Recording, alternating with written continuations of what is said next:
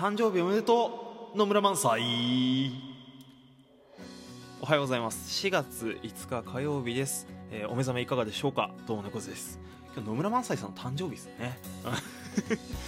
クモンのね CM のイメージが強いですけどね、うん、野村萬斎さんおめでとうございます、えー今日4月5日はですねなんとなんとヘアカットの日となっております。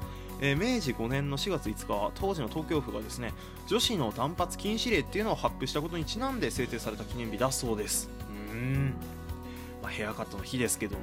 俺ねラジオトーク何回も喋ってんだけどあのマジでさ一人で美容室行けないんだよね。そのなんていうのかな例えばよ。例えば2ブロックにしてくださいとかって言って髪型を言うとすんじゃん。